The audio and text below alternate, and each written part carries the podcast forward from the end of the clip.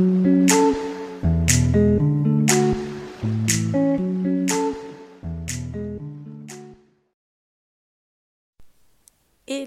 j'espère que vous allez bien. Je vous retrouve aujourd'hui pour un nouvel épisode du podcast sur un sujet que j'avais très envie d'aborder parce que j'ai l'impression qu'il n'est pas très connu. Et je suis actuellement dans un mood un peu particulier parce que il est 8h34 du matin, j'ai déjà terminé un livre, bu un matcha, fait du sport. Et vous allez me dire, qu'est-ce qui se passe? Tu es vraiment that girl des réseaux Pas du tout. J'ai perdu mon emploi du coup, j'ai que ça à faire. Voilà. Euh, ma pote m'a licenciée pour des raisons budgétaires. Je rigole, il n'y a absolument rien de drôle dans cette information. Mais je me rends compte que quand on n'a que ça à faire de s'occuper de soi, c'est quand même vachement plus simple de le faire. Résultat, euh, pour l'instant, je trouve ça génial. Voilà. Quand mon compte en banque va en prendre un coup, je pense que je vais complètement revoir ma position. Mais pour le moment, c'est top. J'ai adoré ma matinée, c'était trop bien. et j'aimerais que ma vie ressemble à ça tous les jours, mais je crois que ça va pas être possible. En tout cas, je ne me le souhaite pas vraiment. Ce serait très mauvais signe pour ma carrière professionnelle. En tout cas, j'en profite également pour enregistrer du coup l'épisode que je comptais faire euh, cette semaine sur un sujet, comme je vous disais, qui m'intéresse particulièrement parce que c'est un concept dont j'entends peu parler autour de moi et qui pourtant est très répandu. Et ce concept-là, c'est le concept du gaslight. Donc je ne sais pas si vous savez forcément ce que c'est. En tout cas, c'est un terme anglo-saxon que j'ai appris via mon meilleur ami qui vit à l'étranger et qui est donc anglophone et, et bilingue. Et moi, je ne l'entends jamais par ailleurs. Donc je me suis dit que c'était potentiellement intéressant d'en parler dans un épisode de podcast et d'expliquer un petit peu ce que c'est et surtout comment le reconnaître et comment l'éviter. Euh, parce que c'est quelque chose en tout cas que je constate beaucoup autour de moi sans que les gens mettent les mots dessus euh, forcément. Alors comme vous avez pu le voir dans le titre, ce terme désigne une technique de manipulation bien précise. Et avant de vous expliquer un petit peu en quoi ça consiste, euh, je voulais un petit peu revenir sur d'où ça vient. Ce terme, il vient du film nommé lui-même Gaslight, qui date de 1944 et qui raconte l'histoire d'un homme qui manipule sa femme afin de lui faire croire qu'elle perd la raison. Pour être honnête avec vous, je n'ai pas vu le film, mais de ce que j'ai compris, c'est un homme qui cherche à voler les bijoux de sa femme et qui lui fait croire qu'elle est folle en même temps qu'il cherche à la voler. Euh, et dans le film, à chaque fois que cet homme monte dans le grenier pour faire ses recherches et essayer de voler sa femme, il allume du coup les lampes du grenier et l'intensité du gaz baisse, et donc la lumière de la maison baisse aussi, d'où le, titre du film qui est relié donc à cette technique particulière de manipulation. Avec le temps, le terme est apparu un peu plus dans la littérature spécialisée dans la santé mentale et il a été un petit peu démocratisé suite euh, à ce film-là. Donc si je dois résumer en clair, le terme gaslighting, il fait référence à une forme d'abus et de manipulation qui sert à faire douter la victime de sa mémoire, de sa perception de la réalité et donc par conséquent de sa santé mentale. Pour essentiel, cela consiste finalement en une inversion de qui est le coupable et de qui est la victime, si je puis dire. Au Québec, ce terme-là, il désigne un vrai détournement cognitif. Donc on est vraiment sur le fait de manipuler l'esprit de l'autre pour lui faire croire que c'est l'autre qui est en tort et que c'est l'autre qui est coupable, alors qu'en réalité l'autre personne est la victime de la situation. J'espère que c'était assez clair comme définition. Il faut savoir que ça peut paraître comme quelque chose d'énorme et on peut se dire en entendant cette définition-là que seuls les pervers narcissiques ont recours à cette forme de manipulation et que ça paraît assez évident pour que ce soit très rapidement euh, perçu par euh, les autres. Mais en réalité, pas du tout. Et je pense qu'en vous donnant certains exemples et en, reprenant un petit peu les exemples que moi j'ai pu avoir dans, dans ma vie personnelle, vous allez potentiellement vous rendre compte que vous avez tous à un moment donné été victime de gaslight au moins une fois dans votre vie et potentiellement même que vous en avez fait vivre à votre tour. Effectivement, j'ai pu remarquer qu'il est très difficile d'y échapper soi-même. Parfois parce qu'on a tendance à reproduire ce qu'on a connu ou observé. Typiquement, je sais que je l'ai déjà fait par exemple. Alors je sais que je l'ai déjà vécu aussi euh, dans, dans, le sens où j'en ai été victime, mais j'en ai été aussi coupable, notamment dans ma première relation amoureuse. J'adore dire première relation amoureuse alors que j'en ai eu qu'une. Je fais vraiment la meuf alors que, bon bref, c'est un autre sujet. Mais en tout cas, dans cette relation-là, euh, je sais que je crée parfois une embrouille pour pousser la personne à voir si elle allait s'excuser et j'étais capable de complètement retourner la situation et d'inventer potentiellement qu'il m'avait blessé, qu'il m'avait agacé ou qu'il avait mal réagi pour le pousser à bout en fait, voir s'il allait s'excuser. C'est absolument horrible ce que je dis. Je m'entends parler, rassurez-vous. Je sais qu'il n'y a rien qui va dans ce que je dis, mais malheureusement, c'est vraiment quelque chose que j'ai fait puisque j'avais besoin, je pense, de, de me prouver et qu'il me prouve euh, qu'il tenait à moi et qu'il était capable d'aller au-delà de ses limites pour moi, ce qui était extrêmement malsain. Mais en tout cas, je sais que c'est quelque chose que j'ai fait. Également, j'ai pu constater autour de moi que certaines personnes avaient déjà cette facilité de reconnaître euh, ce phénomène-là chez les autres et très peu chez eux. Typiquement, euh, j'ai connu quelqu'un dans mon entourage amical qui a beaucoup reproché à quelqu'un de son passé cette façon-là de de faire et cette manipulation-là envers elle. Et pour autant, je l'ai vu agir exactement de la même manière avec d'autres personnes par la suite. Et j'ai essayé de lui dire, tu te rends compte qu'en fait, tu fais ce qu'on t'a reproché.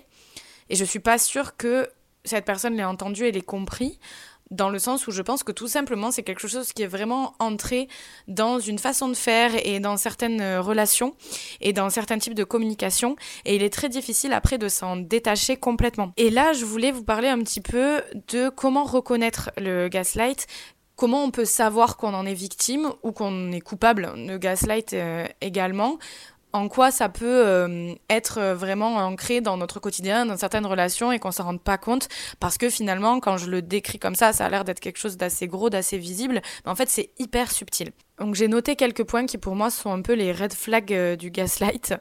Le premier c'est si vous commencez à vous excuser alors que ce sont les actes ou les paroles de la personne en face qui vous ont blessé au départ. C'est-à-dire que si une amie, votre copain ou même quelqu'un de votre famille fait quelque chose ou dit quelque chose qui vous blesse et que vous formulez cette blessure-là et que la dispute ou la discussion qui s'ensuit est conclue par le fait que c'est vous qui vous excusez, pour moi, il y a un problème. Si c'est vous qui avez été blessé au départ et qui le formulez, alors que vous n'avez rien fait spécialement avant ou que vous n'avez pas eu de mots blessants envers la personne au départ, c'est normalement pas à vous de vous excuser. Également, si par exemple au cours d'une dispute ou à la fin d'une dispute, vous vous retrouvez à dire ce que la personne veut entendre sans y croire parce que vous avez trop peur de perdre la personne et qu'en fait vous avez juste envie d'arrondir les angles et de terminer la dispute et du coup vous allez dans le sens de la personne alors que vous n'y croyez pas et que au fond de vous, vous n'êtes pas en train de dire quelque chose dont vous êtes persuadé, simplement vous lui dites ce que vous savez qu'elle veut entendre pour la calmer et pour arrondir les angles, très mauvais aussi. En général, on est sur quelqu'un qui a pratiqué du gaslight, c'est-à-dire qui a retourné la situation et qui vous fait vous sentir tellement en danger et tellement euh, dans la dépendance vis-à-vis d'elle et qui vous fait sentir que vous pouvez la perdre à tout moment, c'est très mauvais. Autre point que j'ai noté, j'ai mis entre parenthèses tout le monde pense que, c'est-à-dire prendre les autres à partie dans un jugement de valeur que la personne en face de vous vous fait porter. C'est-à-dire, elle va vous dire de toute façon tu es comme ça et tout le monde le dit. Comme si c'était quelque chose d'évident. En fait, à ce moment-là, vous, vous allez forcément douter, vous allez vous dire, mais qui a dit quoi sur moi? Est-ce que vraiment mes autres amis ou mon entourage pensent ça de moi, etc. A fortiori, vous dire, si tout le monde pense ça de moi, ils ont peut-être raison. Et à ce moment-là, on revient sur ce que je disais tout à l'heure. Vous doutez de votre santé mentale et de votre perception de la réalité et de qui vous êtes. Et c'est extrêmement mauvais. Quelqu'un qui a quelque chose à vous reprocher ne prendra pas les autres à partie en disant que tout le monde pense comme lui. Personne n'a à parler à la place des autres. Si quelqu'un a quelque chose à vous dire, c'est à lui ou à elle de venir vous le dire. Et ce n'est pas à quelqu'un de vous dire que euh, il y a une vendetta contre vous, que ce soit vrai ou faux, peu importe. C'est extrêmement malsain. Également, je suis sur Instagram un compte euh, qui est assez chouette euh, concernant la santé mentale et qui a fait un post il y a quelques mois de ça que j'avais gardé en mémoire parce que je savais que j'allais vouloir faire cet épisode et puis surtout même pour moi parce que parfois je me rends même plus compte de ce qui peut se passer autour de moi et c'est normal quand on est complètement investi dans une relation, euh, on n'a pas forcément le recul sur ce qui s'y passe. Et ce post-là était donc un post qui donnait des phrases typiques d'exemples de gaslighting et qui donnait des alternatives dans le respect pour pouvoir faire passer quand même ces messages et pouvoir dire les choses qu'on a envie de dire à l'autre personne sans être dans cette technique de, de manipulation et de, de retournement de situation finalement. La première phrase que j'ai notée et qui pour moi fait énormément sens et est ultra importante à garder en tête, c'est la phrase où on vous dit Je suis désolée que tu te sentes comme ça. Évidemment par rapport à quelque chose que la personne a dit, c'est-à-dire, je vous donne un exemple, un ou une amie vous dit quelque chose de méchant et de blessant et vous répondez là ça me blesse ce que tu dis et la personne te répond je suis désolée que tu te sentes comme ça. Non en fait. non. Alors on a carrément une autre variante qui euh, est encore pire et à laquelle j'ai eu droit des milliers de fois qui est de répondre mais tu n'as pas à te sentir comme ça, tu as tort de te sentir comme ça. Alors excusez-moi, mais personne n'a demandé votre avis. C'est-à-dire que, encore une fois, quelqu'un qui remet en question vos sentiments et votre façon de vivre une situation, c'est pas possible, c'est pas normal. Personne n'a à juger votre façon de gérer vos émotions, votre façon de gérer ce qu'on peut vous dire. Ça, ça ne regarde que vous. C'est votre sensibilité, votre vécu, votre passé, votre traumatisme. Après, voilà, c'est à vous de dire là, je me sens blessé mais personne n'a à vous dire tu n'as pas à te sentir blessé, ça n'existe pas, ça c'est un non-sujet, ça n'a pas à exister ce genre de conversation là. Et a fortiori, le fait qu'on vous réponde je suis désolé que tu te sentes comme ça, non, si la personne t'a blessé, la phrase respectueuse à avoir, c'est je suis désolé de t'avoir fait te sentir comme ça, ça n'était pas mon intention, je ne voulais pas te blesser. Mais je suis désolé que tu te sentes comme ça, ça n'a aucun sens. Ça veut dire, ça remet en fait la faute sur toi. Et c'est exactement le principe du gaslight de dire c'est ta faute en fait si tu te sens comme ça. Je suis désolé pour toi, mais c'est ton dos. Alors que non, c'est les paroles de la personne au préalable qui vous ont blessé et qui vous ont mis dans cet état. Également, on a la phrase ce n'est pas ce qui s'est passé, qui remet évidemment en question votre perception de la réalité et votre honnêteté, qui vous accuse de mentir finalement. Là où la personne pourrait tout simplement dire ce n'est pas comme ça que moi j'ai eu l'impression que ça se passait. C'est-à-dire, de mon prisme à moi, ça ne s'est pas passé comme ça. De mon prisme à moi, je n'ai pas eu cette intention-là, dans cet acte-là, etc. Mais on ne peut pas accepter d'entendre lorsqu'on relate quelque chose qui pour nous sont des faits, ça n'est pas vrai, ça ne s'est pas passé comme ça, alors que pour nous, ça s'est passé comme ça, vous voyez.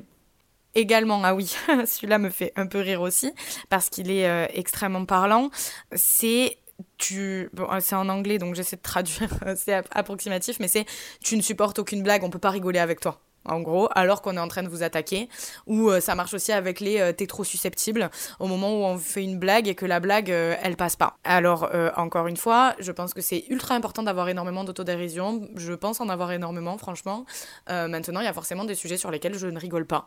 Et il y a parfois des choses effectivement où on me fait des blagues et bah, potentiellement ça peut paraître pas du tout blessant pour la personne parce que c'est quelque chose qui elle ne la blesserait pas. Mais moi avec mon passif avec les moqueries que j'ai pu avoir plus jeune etc c'est des choses je peux pas. Ça me fait pas rire.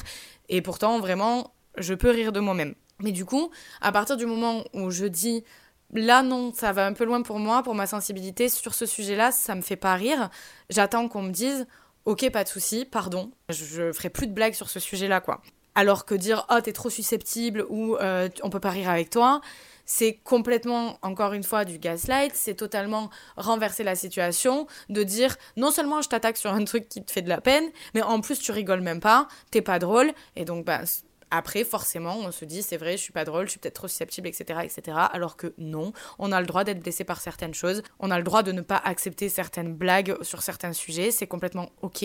Et on a le droit aussi de poser ses limites euh, envers les personnes et de dire que ces sujets-là ou ces choses-là, c'est hors limite de la même manière, euh, on a la phrase tu surréagis. Encore une fois, ça revient à ce que je viens de dire et à ce que je disais précédemment euh, sur euh, tu n'as pas à te sentir comme ça, t'as tort de réagir comme ça ou de te sentir blessé.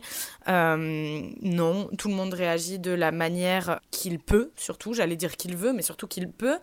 Et mm, on a tous des, voilà, des passifs différents, des traumatismes différents, comme je viens de le dire, et la façon qu'on a de réagir est en, directement liée à ce qu'on a pu vivre euh, auparavant. Et on réagit tous simplement à la hauteur de ce que les choses euh, impliquent pour nous et de à quel point ça nous importe, à quel point ça nous impacte. Et effectivement, on n'a pas tous les mêmes façons de réagir, on n'a pas tous on n'accorde pas tous la même importance au même sujet. Évidemment, il y a des choses que je peux dire à X qui vont vexer Y et qui ne vexent pas X et inversement.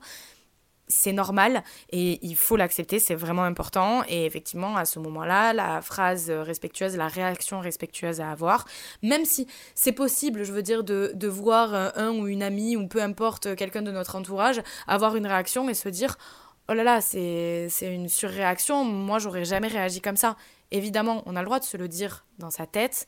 Maintenant, c'est très malsain de le dire à la personne. Ça revient à juger ses sentiments, en fait, et ça revient à juger sa blessure.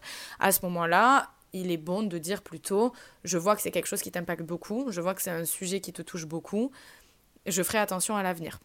Et alors la dernière phrase de ce poste, qui est aussi une petite pépite selon moi, c'est typiquement, ça reprend le, prisme d'une relation amoureuse, mais c'est valable aussi euh, dans une relation amicale, familiale, euh, peu importe. C'est de dire quelque chose du genre oui ben oui euh, je suis un mauvais partenaire. Ou je suis une mauvaise amie ou je suis une mauvaise fille ou oui oui bah oui je suis une mauvaise mère voilà qu'est-ce que tu veux que je te dise en gros. Je pense qu'on l'a déjà tous entendu ça de personnes différentes et dans des contextes complètement différents.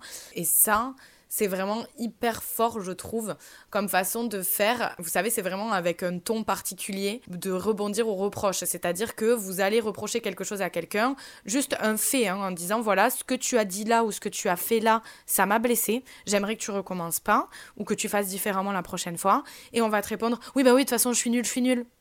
Alors ça, c'est typiquement du gaslight. C'est vraiment de dire, de toute façon, j'y peux rien, je suis comme ça. De toute façon, tu me remets tout sur le dos, tu fais une généralité de ce que je suis en train de te dire, alors que c'est pas ce que vous faites. Après, encore une fois, hein, il faut faire évidemment attention à ce que soi-même on dit et comment on amène les choses quand on a été blessé, etc. C'est évidemment une discussion, c'est donnant-donnant et ça va dans les deux sens ce respect-là. Mais à partir du moment où vous, vous savez que vous avez bien mis les mots, que vous avez réfléchi à votre façon de dire les choses, etc., si on vous répond ça, il y a un problème parce que la personne, en fait, à ce moment-là, ne remet rien en question, juste refuse toute interaction, refuse toute remise en question, toute discussion et règle le problème en disant, en gros, c'est comme ça, pas autrement, je suis quelqu'un de nul, t'as qu'à accepter ou me jeter. En gros, c'est ça qu'on vous dit alors que on est censé être euh, ouvert à la discussion pour euh, essayer de, sauver euh, la relation et de clore une, un désaccord. Et à ce moment-là, il serait bon de réagir plutôt en disant ce que j'ai fait était pas ok, est allé au-delà de tes limites et je suis désolée. Et donc j'ai noté quelques manières d'essayer d'éviter le gaslight dans les deux sens, c'est-à-dire de le subir et de le faire subir. La première chose que j'ai notée, c'est de faire confiance à ses émotions et ses ressentis. C'est quelque chose, je pense, qu'on fait pas assez. On se ment beaucoup quand euh, on est convaincu de quelque chose et qu'on est surtout très attaché à une personne ou à une relation. On peut se mettre complètement des œillères sur la façon qu'a la personne de communiquer, se rendre compte au fond de nous que c'est malsain et que c'est toxique, et pour autant ne pas se l'avouer. Et ça fonctionne également dans l'autre sens. Je sais que personnellement, quand je sais que je faisais subir ça, j'arrivais sur le moment à me convaincre que j'étais dans le réel et que ma façon de réagir était normale parce que vraiment, euh, il avait fait quelque chose qui ne m'allait pas, alors que pas du tout. Et je sais que c'est arrivé plusieurs fois que j'ai des amis au téléphone et limite de m'énerver avec mes amis en disant mais si, mais tu te rends pas compte, il a fait ci, il a fait ça. Mes potes étaient en mode euh, mais pas du tout quoi tu, tu dérailles. Et c'est important d'avoir euh, des personnes qui nous remettent dans le droit chemin aussi à ce moment-là parce qu'on a vite fait de se convaincre de quelque chose. C'est à dire que on est dans notre propre tête, on écoute nos propres arguments. C'est très facile de se convaincre de quelque chose. Donc vraiment faire confiance à ses ressentis euh, profonds et ne pas hésiter à, voilà, à se faire vraiment confiance et, et à s'écouter. Ensuite, j'ai noté se remettre en question, mais pas trop. Merci Einstein. Pas facile du coup de trouver le juste milieu, mais effectivement, je pense que c'est très important de se remettre en question quand une personne nous dit qu'on l'a blessé ou autre. Cependant, il y a des limites à ne pas dépasser et se remettre en question quand on a été euh, complètement blessé ou trahi, ça n'est pas une option. Je vais prendre l'exemple le plus euh, marquant et le plus cliché qu'on puisse trouver, mais typiquement, si votre partenaire vous trompe et vous dit en gros, ou essaie de vous faire comprendre en gros que c'était de votre faute parce qu'il ne se retrouvait plus dans la relation ou je ne sais quoi, ne vous remettez pas trop en question, c'est-à-dire que vous pouvez vous remettre en question en vous disant effectivement peut-être que durant la relation j'étais pas assez impliquée ou que euh, ce point-là ou ce point-là j'aurais pas dû le faire comme ça. En revanche, je ne mérite pas la trahison, je ne mérite pas la tromperie, je ne mérite pas le mensonge. Et vous ne pouvez pas vous remettre en question au point de vous dire qu'en fait si c'était mérité et que du coup c'est ok. J'espère que cet exemple-là fait sens et donne un indicateur de jusqu'où la remise en question est saine et à partir de quand elle ne l'est plus. Euh, parce qu'il faut, encore une fois, se faire confiance. On sait très bien quand on merde et quand on fait quelque chose qui ne va pas. Et il n'est pas OK de remettre en question les sentiments des autres et de remettre en question euh, ses sentiments euh, non plus. Donc je pense que ces deux points-là peuvent être déjà de bons indicateurs si vous avez un doute. Après, en général, malheureusement, quand on a un doute, c'est qu'il y a quelque chose qui va pas. Encore une fois, que ce soit dans un sens comme dans l'autre, je parle bien du fait de le faire subir comme de le subir. Parce qu'effectivement, on peut se retrouver dans le rôle du coupable comme de la victime à des moments différents de sa vie. Et quelqu'un qui pratique le gaslight n'est pas forcément une horrible personne selon moi. Ça n'est pas forcément relié à euh, forcément euh, un pervers narcissique ou quelqu'un d'extrêmement toxique. Comme je le disais, je pense que c'est quelque chose qu'on peut faire par mimétisme parce qu'on a toujours connu ça. Et ça peut être également un mécanisme de défense tout simplement. Comme je le disais, j'ai connu euh, des personnes autour de moi, des amis ou autres, qui ont pu pratiquer ça des fois et je sais pertinemment que ce sont des bonnes personnes et des personnes avec qui je partage de chouettes valeurs mais qui à ce moment-là était incapable de s'excuser, de se remettre en question et était dans un mécanisme voilà d'autodéfense et qui malheureusement ont eu ce genre de comportement-là et encore une fois, moi la première. Donc euh, je ne jette la pierre à personne et je ne juge personne en faisant ce podcast-là. Mais tout simplement, j'avais envie de mettre, de mettre de la lumière sur ce terme et sur cette pratique parce que je pense que c'est quelque chose vraiment, encore une fois, qu'on fait beaucoup et qu'on voit beaucoup et on ne s'en rend pas compte parce que tout simplement, c'est quelque chose qu'on nomme très peu. Et toutes les choses qu'on nomme peu, passent souvent sous silence forcément, merci, mais je veux dire sont souvent dans l'ombre quoi, on s'en rend pas compte. Pour conclure, je pense qu'effectivement, il s'agit principalement d'un mécanisme de défense pour éviter de s'excuser. J'en ai déjà parlé, je crois, mais c'est vrai qu'on est dans une société où s'excuser, c'est très compliqué, visiblement. Pas pour tout le monde, bien sûr. Et encore que, je pense que si, ça l'est initialement pour tout le monde. Et chacun fait un travail différent euh, là-dessus. Et certaines personnes arrivent euh, finalement à s'excuser et à dire euh, je suis désolée, je te demande pardon relativement facilement. Là où pour d'autres, c'est complètement impossible. On est réellement dans une société de l'ego. Et c'est très compliqué de remettre en question cet ego pour s'excuser. Parce que s'excuser revient à dire j'ai eu tort. Et c'est extrêmement compliqué pour énormément de personnes. J'ai déjà entendu autour de moi des personnes se vanter, entre guillemets, de dire moi de toute façon je m'excuse jamais. Bon grand bien te fasse, personnellement pour moi c'est pas une qualité, mais ok. Et c'est vrai que c'est quelque chose euh, qui est assez ancré euh, dans notre société et je pense que ce mécanisme euh, ce phénomène de gaslight est typiquement un mécanisme de défense pour éviter d'avoir à s'excuser. Après, à côté de ça, il s'agit d'un vrai mode opératoire chez certaines personnes qui en sont conscientes. Et ces personnes sont souvent atteintes à ce moment-là de, de maladies ou de troubles de santé mentale, de troubles psychologiques, etc. Auquel cas, c'est encore un sujet différent. Euh, mais je pense que dans la majorité des cas, il s'agit du rejet de se remettre en question. Encore une fois, merci la société de l'ego euh, où s'excuser est égal à faiblesse et impression de, de rabaissement pour la personne qui s'excuse. Donc encore une fois, merci la société de l'ego où s'excuser est égal à être faible et avoir l'impression de se rabaisser soi-même, alors que pas du tout. Mais effectivement, je pense que dans beaucoup de cas, c'est juste un rejet de remise en question et d'admettre qu'on a pu avoir tort et de demander pardon à quelqu'un, tout simplement. Donc c'est vrai qu'on peut voir ce phénomène de gaslight si on le constate dans une de nos relations comme un red flag, mais on peut aussi faire en sorte de s'en rendre compte et communiquer et voir si il y a une manière de se sortir de ce mode de communication et de ce mode opératoire dans les disputes et les désaccords. Encore une fois, il est très important de jauger le, niveau de, gaslight. Est-ce qu'il y a des violences? Est-ce qu'il y a vraiment de l'abus?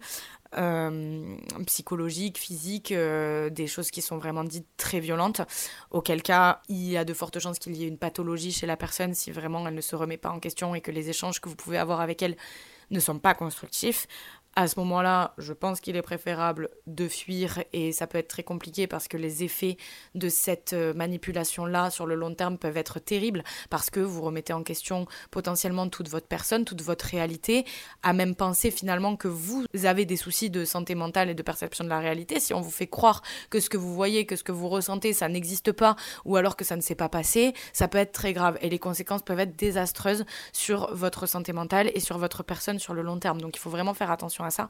Si vraiment vous sentez qu'il y a de l'abus et, euh, des violences psychologiques, où vous remettez euh, complètement en question toute votre personne, euh, toute votre perception de, des choses, des paroles et de vos sentiments, vraiment c'est à fuir. Maintenant, selon moi et selon mes expériences, il y a un niveau de gaslight beaucoup plus répandu, qui est moindre, c'est-à-dire ce côté de retourner la situation lors d'une dispute ou d'un désaccord, de faire porter le chapeau à l'autre personne, de rendre l'autre personne coupable, de ne pas vouloir assumer qu'on peut avoir eu un tort euh, dans, dans le désaccord qui, qui se déroule.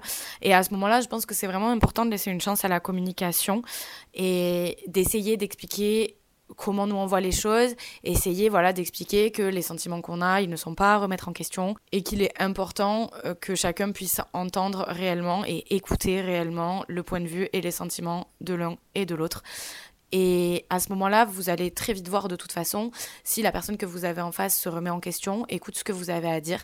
Si c'est le cas, il y a vraiment une chance que ça ne se reproduise plus ou en tout cas beaucoup moins et que ce soit quelque chose sur lequel vous pouvez travailler, d'essayer de voilà d'assumer ses torts et de s'excuser et de communiquer de façon plus saine et, euh, et d'éviter du coup ce phénomène de gaslight. Je voulais également insister sur le fait de ne pas se laisser faire par peur de perdre la personne je suis un peu drôle quand je dis ça, c'est vraiment faites ce que je dis, mais pas ce que je fais, parce que j'ai fait ça je ne compte même plus le nombre de fois dans ma vie où j'ai fait ça.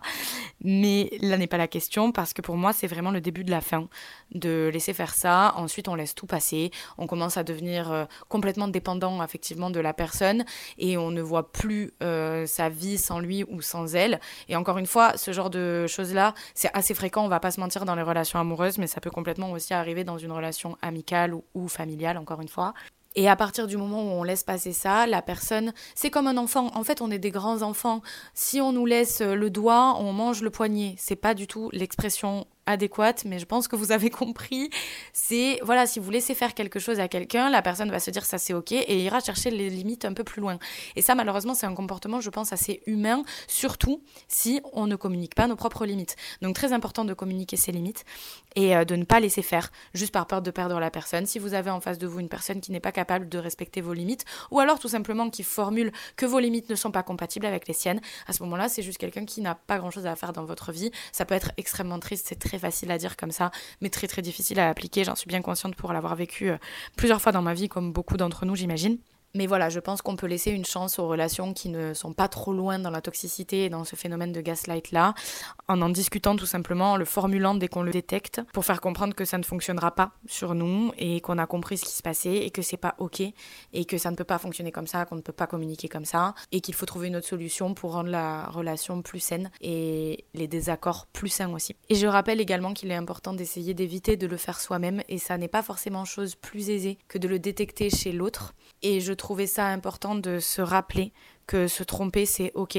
Faire des erreurs, c'est OK. Aller au-delà des limites de la personne en face sans s'en rendre compte, ça arrive à tout le monde. Et à ce moment-là, demander pardon, ça ne fait pas de vous quelqu'un de faible. Au contraire, ça fait de vous quelqu'un de fort, de respectueux, de bienveillant et d'intelligent surtout. Et surtout, ça fait de vous quelqu'un qui arrivera sûrement à construire et à garder de belles relations.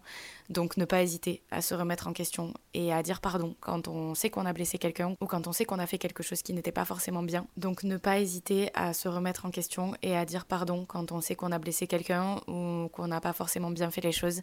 C'est pas forcément facile à faire sur le moment, mais ça apporte beaucoup dans une relation. Comme je le disais, toujours jauger la remise en question et ne pas s'excuser quand on est persuadé de ne rien avoir fait de mal, mais se remettre en question, se poser de soi à soi, se poser les bonnes questions, peut-être même les écrire, et tirer une conclusion en écoutant vraiment nos émotions et nos sentiments, écouter notre corps qui nous parle beaucoup plus qu'on ne le croit, et agir en fonction de ça, vraiment agir en fonction de ce que nous crient nos sentiments, de ce que nous crie notre corps, s'excuser uniquement si on le ressent, mais si on le ressent, c'est très important de le faire et de ne pas laisser son ego parler à ce moment-là. Voilà pour cet épisode, j'espère qu'il n'aura pas été trop long, j'ai essayé d'être assez concise parce que j'ai tendance à beaucoup parler et à partir dans tous les sens et je sais que c'est pas forcément facile de me suivre des fois.